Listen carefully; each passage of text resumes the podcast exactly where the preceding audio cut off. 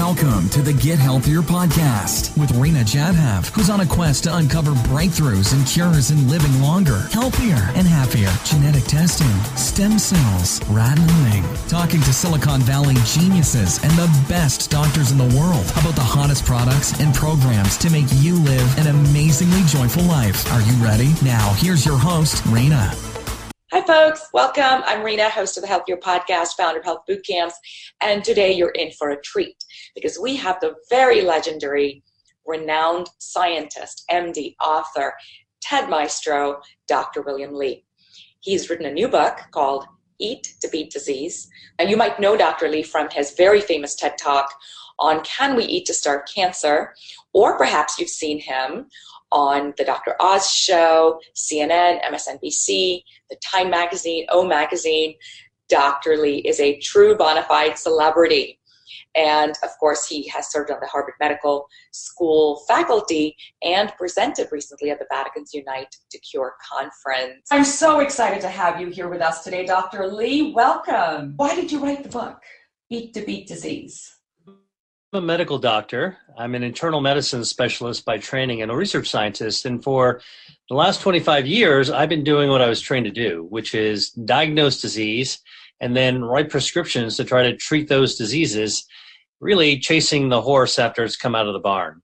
And about 10 years ago, I figured an opportunity for uh, for me to pursue, which is prevention. And when you're talking about prevention, you really can't talk about medicines and you need to talk about something like food. And so what I started to do was to really look at what is the science that underlies how food can influence our health. And while many other people are looking at how, what foods you need to cut out of your life, I became much more interested using research in figuring out how foods can be added to your life in order to be able to enhance your health. And when, here's what I discovered that led me to write this book that when it comes to food and health, it's actually not just about the food, it's about how our body responds to what we put inside it. And that's what led me to discover that, in fact, our health is not simply the absence of disease, but it's actually the result of a number of our body's hardwired natural defense systems that are within us that protect our health from the time we're born to our very last breath. And foods can activate those health defenses. You created the revolutionary concept, or, or you revealed the revolutionary concept of angiogenesis, which, of course, is, as you say, at the heart of sort of these processes. Explain to our viewers and our listeners what is angiogenesis, and then we can dive into the actual foods themselves. So, angiogenesis is one of our body's health defense systems. There's five of them, and I write about all five in the book. But angiogenesis, one of them is how our body grows blood vessels. This is our circulation, which brings oxygen and nutrients to every cell in our body. Powerful defense. And in fact, when we have just the right amount of circulation, we are completely healthy. When we have too much circulation, it can feed diseases and is often accompanied by inflammation. And we don't have enough blood vessel, enough circulation, you wind up actually having tissues and cells and organs that actually have trouble surviving, and so they can actually die. So the way that angiogenesis protects us is really maintaining exactly the right amount of circulation, and foods can influence that. Right. So in addition to angiogenesis, another really remarkable defense system is our regenerative medicine, our regenerative system, our stem cells. When we were kids, we all were taught by our teachers that starfish and salamanders can regenerate. Now turn that upside down on its head because we now know that people do regenerate. We regenerate slowly from the inside out using our stem cells. And guess what? Foods can actually help influence that and boost that regenerative process as well. A third defense system would be our microbiome, which everybody's hearing about now. The healthy gut bacteria and bacteria in other places of our bodies, 39 trillion bacteria in our bodies. So, in fact, we're all infected but not sick. It's really quite a remarkable system. It's part of our ecosystem that protects our health. And then there's DNA, which we always think about as our genetic blueprint but it's a lot more than that. Our DNA turns out to protect us from the environment. So, for example, if you wind up going to the beach and you have a lot of sunshine coming on, your ultraviolet radiation, DNA damage. If you're actually breathing secondhand smoke uh, someplace, that will cause DNA damage. And if you're filling up your car at the filling station, if you stand up, whether you stand upwind or downwind, if you're downwind and you can smell the fuel, the petrol, that can cause DNA damage. And our DNA system can protect us against, that damage by fixing itself. And then finally, our immune system, which everybody knows defends us against uh, infection, turns out to be more powerful than we ever imagined. In fact, we now know that our immune system can defend us against even cancer. And you're arguing that these defense systems can be strengthened and bolstered by diet. Is that correct? That's right. So um, while biotech and pharmaceutical companies are working furiously to develop new treatment are targeting these defense systems, every single one that I mentioned, blood vessels, stem cells, microbiome, DNA, this is a real bona fide scientific effort. It turns out that in parallel, there has been a sea of research conducted by myself and other people that are interested in this field that can show that these same processes that biotech companies are going after can be boosted, enhanced by our food. And this is done, uh, studied using the same rigorous, serious scientific methodologies that biotech companies are using. So we can finally start taking our food seriously using the same systems that we study medicines.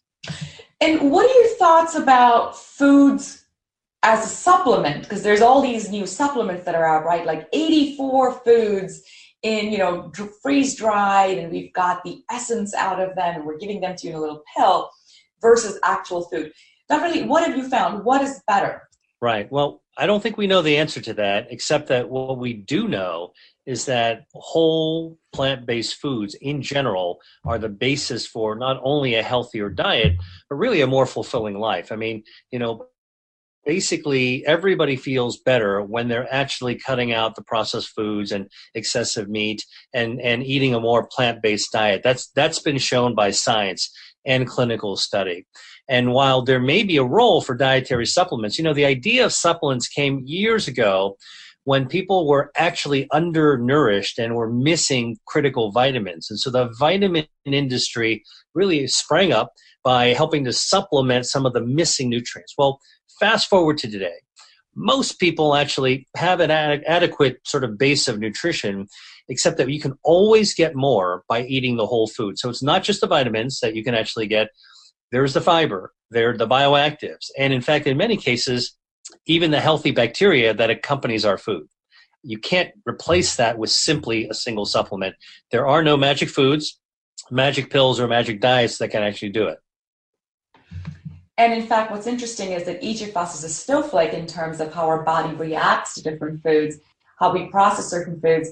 I love that example you gave about um, certain therapies that were done, and the difference between those who succeeded and failed was a particular kind of a bacteria that was in the gut of the patients that survived and thrived. And the only way to get that bacteria was to actually eat real food. And I think you talked about pomegranate as an example. So, talk a little bit because I think the challenge we face today, Dr. Li, is that we're sort of a fad society. So, keto is in, right? So now everyone's following the keto diet um, we we seem to follow different fads. You know, there was a low fat diet, the fat free diet, the sugar free diet, and everyone seems to want to follow these. Whereas I think a big part of what you're saying is you have to figure out what your imprint is, and then feed what it is that your body needs. Talk a little bit about that. Well, what we know from both medicine and nutrition, and this is a very modern understanding, is that every individual is different, and it makes total sense. You know, not only are our genetics unique, but we also have our own individual lifestyles and how, and, and, you know, and life's not perfect. Everybody lives in their own existence, which changes over time. And so, um, uh, you know, it's a little magical thinking uh, that even the medical community has that a single pill is going to do the same thing for everybody.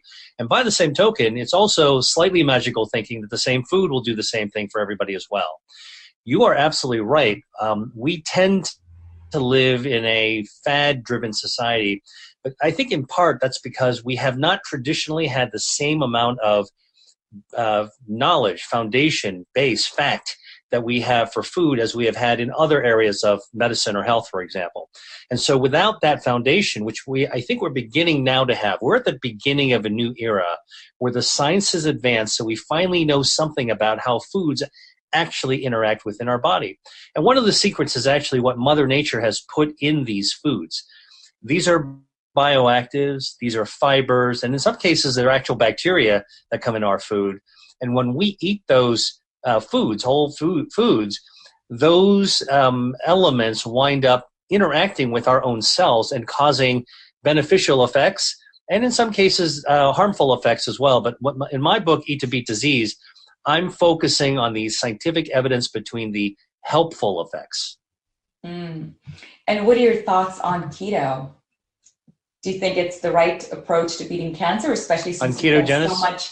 Yeah, on the keto diet, especially as it pertains to cancer, because I know you've done a ton of work on beating cancer with diet. So, what are your thoughts around the keto diet, and especially for those people who argue that hey, that's how we live. We, you know, are hunter gatherer. We eat a lot of meat, and so that's kind of the natural way of living. What are your thoughts on that? First of all, um, ketogenesis is not a uh, new idea. It's actually quite an old idea going back more than 200 years, where it has to do with metabolism.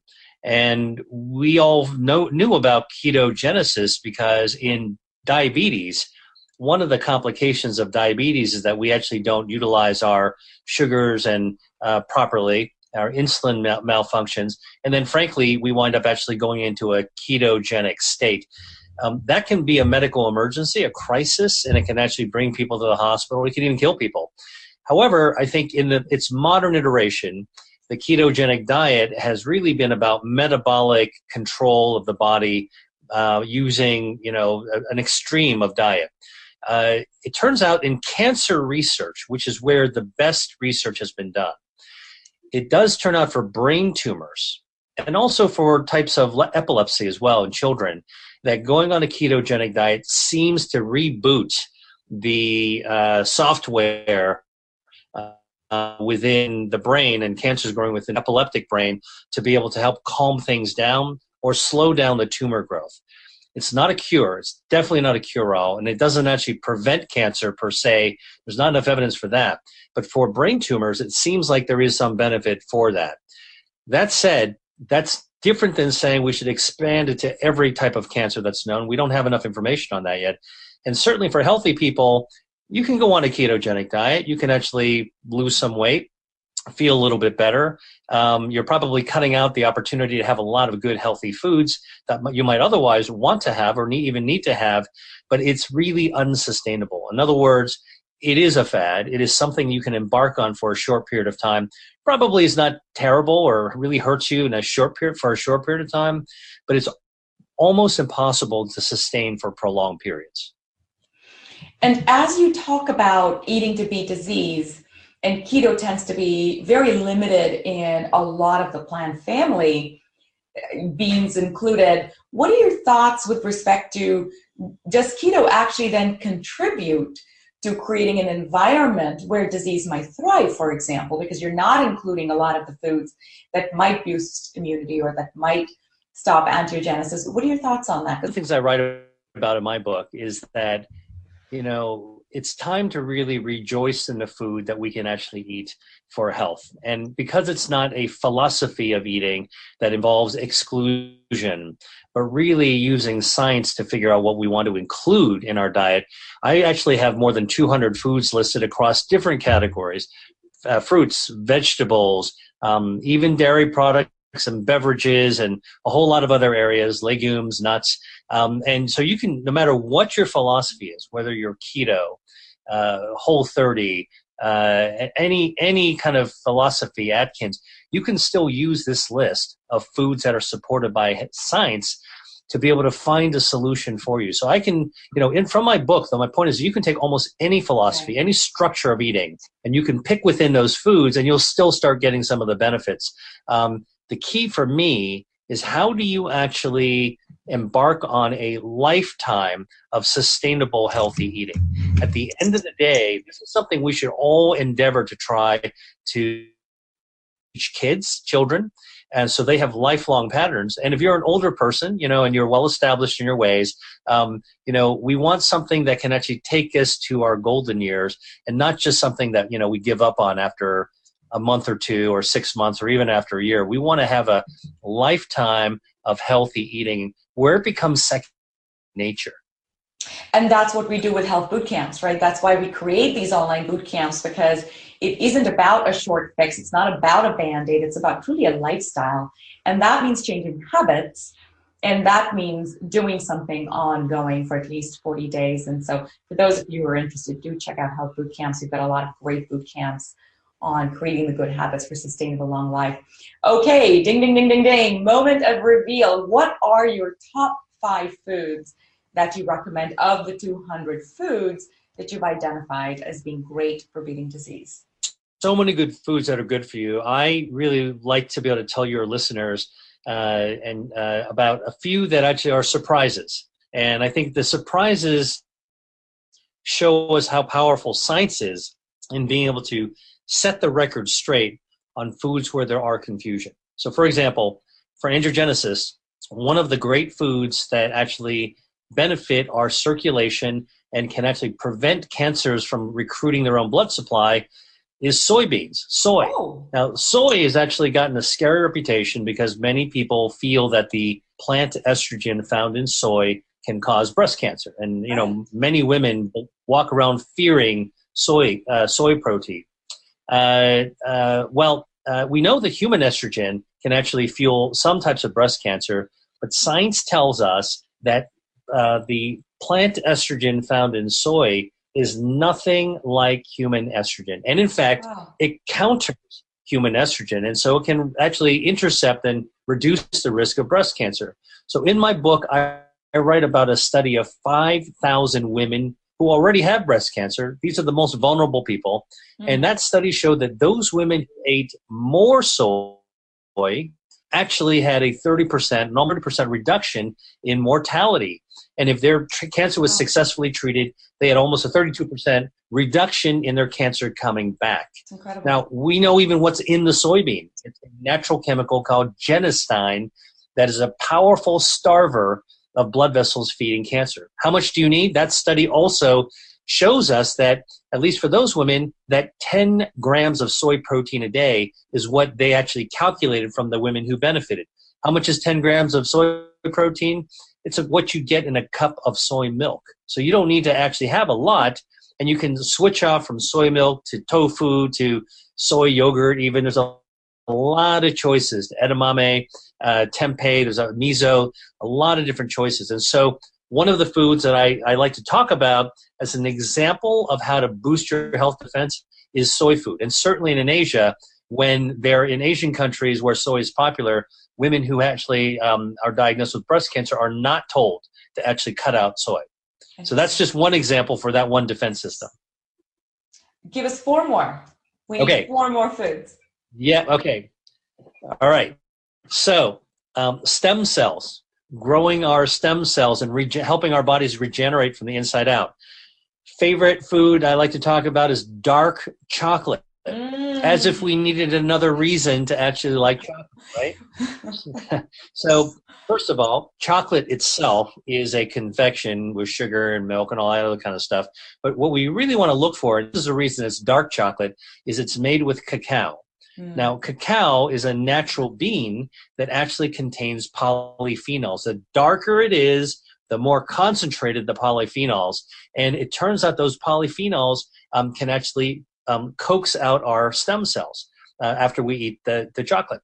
So in my book, I talk about a study that was conducted in San Francisco that looked at people who already had cardiovascular disease. So these are people who, you know, they're they're not doing that well. They've got some clogs in their blood vessels and everything. And it turned out that they um, showed that that they gave those men uh, hot cocoa, dark made with dark chocolate. So it's hot chocolate. They gave it twice a day. It's eight fluid ounces, not very much. Twice a day for 30 days. When they compared what was in their blood from the start of the experiment, from ground zero, day zero, without with hot chocolate, uh, to 30 days, it doubled the number of stem cells, their wow. own st- regenerative stem cells, their bloodstream. And then when they blood flow, it doubled the improvement in their blood flow as well. So wow. quite remarkable clinical study made with ultra dark chocolate. And that's an example of how foods like chocolate can activate our stem cell defenses. Fantastic. I can talk about a third one, microbiome. Yes. yes. So, um, so microbiome. Right now, there is a anti-carb movement out there, right? So people are really saying you got to cut out your carbs, or you got to conclude your carbs, or cut out your gluten, or you know. So it's one of those whiplash seesaw movements that are out there that yes. confuse everybody, including yes. me. Yes. I really tell people you have to go with science.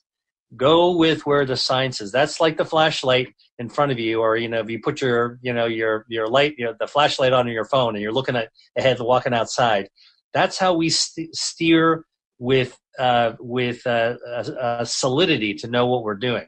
Okay, so it turns out that some breads actually are healthy, and I'll just tell two of them. One is actually sourdough bread, and the other one is pumpernickel bread. Right. So many people haven't heard, haven't really thought about either bread for a long time, but pumpernickel is made with rye flour, and rye flour lowers levels of an unhealthy bacteria in the gut that actually produces a toxin that causes inflammation in the gut. So eating pumpernickel bread can lower that bacteria and lower inflammation. Sourdough bread is actually made with a healthy gut bacteria, a bacteria that's normally found in the gut called Lactobacillus reuteri. This is a natural, healthy gut bacteria that we know from research um, boosts our immune system, uh, helps us heal faster and better, and in fact can even signal to the brain to release the social hormone oxytocin, which is what we our brains release when we get that hug from somebody we love, that feel good feeling. It can that bacteria can help to release that as well. Sourdough bread is made with that very same bacteria, and even though you bake the sourdough bread and the bacteria will won't survive the heat, it turns out the remnants of the bacteria are enough to actually activate all those health defense systems as well. You talk about nuts. So tell our listeners and viewers about the exciting news about nuts and how important they are. And are they in your top five foods?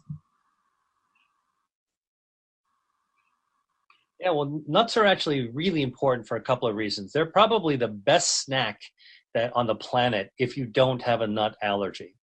Uh, uh, nuts actually contain uh, abundant fiber.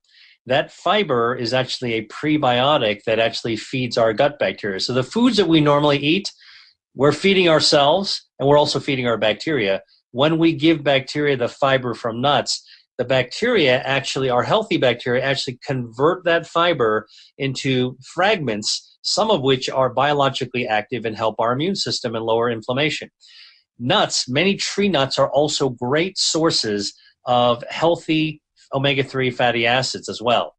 And whether it's a walnut, a pecan, an almond, a cashew, a chestnut, these are all amazing nuts that, you know, uh, unless you have an allergy, look across different cultures. You'll find, you know, whether you're talking about an Asian culture or a Latin American culture or Europe European culture, nuts are used in many, many different cultures as part of uh, as part of cuisine. In part because I think the the ancient wisdom was that there is some health benefits that come from this. What's your favorite nut? And what's the right way to eat nuts? Because I know you've talked a lot about also, it's not about the food, but it's also how you eat the food. And you, t- you gave a great example of tea, how don't have tea with milk because it sort of takes away the benefits. Similarly with nuts, what's the best way to eat nuts and do they have to be sprouted? Should they be raw? Can I put some chilies on them? What's the right way? And of course, what's your favorite nut? Well, I don't think there's one single right way to do it. I, I you know, for me personally, I, I like I like to eat foods very simply with with you know with some flavor on it. Um, walnuts are among my favorites. I also love pecans as well, and cashews are also great. I think the key thing is that not to um, put a lot of uh, artificial ingredients on it. If you go out and look for these snack packs, um, oftentimes you find that they're incredibly flavorful. But if you look at the ingredients, you'll find that they're doctored up. And part of the reason they're so tasty is they have a lot of artificial flavorings added to them. So, you know, I, I like to sort of eat elementally when I can. Um, and I just love the taste of like, you know, plain nuts. The key is actually, you know, if you have a, cut, there was an amazing study that came out about two years ago uh, from a group of, you know, very prestigious medical centers from Harvard and Duke and, you know, uh, Cornell and other places like that, where they found they were studying patients with colon cancer, stage three colon cancer under treatment. And they actually found that those patients with stage three colon cancer who ate a couple of servings of nuts, a couple of fistfuls of nuts a week, actually had a 50% reduction in the risk of mortality during their treatment. And so, you know, here's an example. That, I mean, they were getting regular treatment, surgery, chemotherapy, whatever it is. But in fact, the nuts were the only other intervention that it was presented at ASCO, which is one of the major cancer research conferences. And it became a headliner really in the press releases that came out around that meeting, going, which goes to show that when there is science and there's evidence that actually shows a benefit to food, we can start to bring the medical community along with it. Because I'm one of those doctors that does believe in regular medicine. Um, I, I'm, I've seen the power of, of regular medicine and what it can actually do for people. But food is the missing tool in the toolbox. And I think the time is long overdue to be able to introduce the role of food that is supported by real evidence that everybody can use what is more powerful, food or medicine? And how should someone think about how they prioritize both? As an example, if I already have cancer, what is more important for me to focus on, especially given the fact that a lot of doctors say food doesn't matter, go home, eat your pizza, you know, have some good high fat milkshakes. Where do you come out on the debate between food versus medicine? Right. Well, first of all, I think that uh, the medical, the education of most doctors has been um, bereft, missing information on nutrition for decades. And so as a result, the medical community often doesn't know what to say about nutrition. And so that's why, as you uh, recounted, you know, like the oncologist, uh, the cancer doctor will often tell their patient, oh, eat anything as long as you stay nourished, you know, have something high fat that's really outdated thinking and it's going to change. It's already changing. Uh, we know that, for example, what a patient uh, uh, consumes if they are a cancer patient can be incredibly important beyond simply nutrition. We know that what we eat can influence our microbiome. Uh, and in my book, as you mentioned, I talk about the um, breakthrough of immune therapies, which res- which help many many people remarkably for their immune system to wipe out the cancer. But if they're missing, research has found that if they're missing a single gut bacteria called Akkermansia muciniphila, and this is only a re- relatively recently discovered bacteria, that immune therapy is unlikely to work, meaning that you could be on the fanciest treatment around, medical treatment around. If you don't have um, the, the right type of microbiome, bacteria, your defenses aren't going to be functioning. And, and you can't eat that bacteria as the probiotic right now the only way to grow that healthy bacteria is to eat food. So it's cranberry juice, um, uh, uh, pomegranate juice can actually do that. And actually, mangoes can also grow, uh, help to grow Akkermansia. And the way they do this, by the way, is that those foods help um, develop the mucus lining in our gut. And that Akkermansia bacteria loves to grow in that uh, mucus lining. So food is very complicated. Our bodies are very complicated. Treating cancer is very complicated and and for years it's only all about the medical treatment. But I, what I'm talking about is all the health care that goes on between doctors' office visits. I have to ask you about activated charcoal. It's another thing that's been in the news constantly, and you talked about the gut lining, especially the mucosal wall. There's different people that have different thoughts around what charcoal, activated charcoal, might do. And of course, then we've got some pretty well known experts talking about drinking it with their lemon water in the morning or having it twice a day. Where do you come out on activated charcoal? Have you seen any science behind it? Are there any studies being done? All the studies that I know, and I've used activated charcoal for patients for years, is really in the setting of poison in the emergency room. We know that activated charcoal binds a lot of poisons really easily, and that's a way to actually save people's lives if they've eaten something, ingested something, uh, or been exposed to something that is incredibly noxious. The idea, the modern idea, kind of the fad idea of using charcoal is an extension of that to say, well, you know, there's probably toxins in the gut, and let's see if we can use charcoal to pull it all out. You know, it may do some of that, um, but uh, we don't have really enough evidence to know whether or not, frankly, there's any potential harm or danger of flushing out all those other things.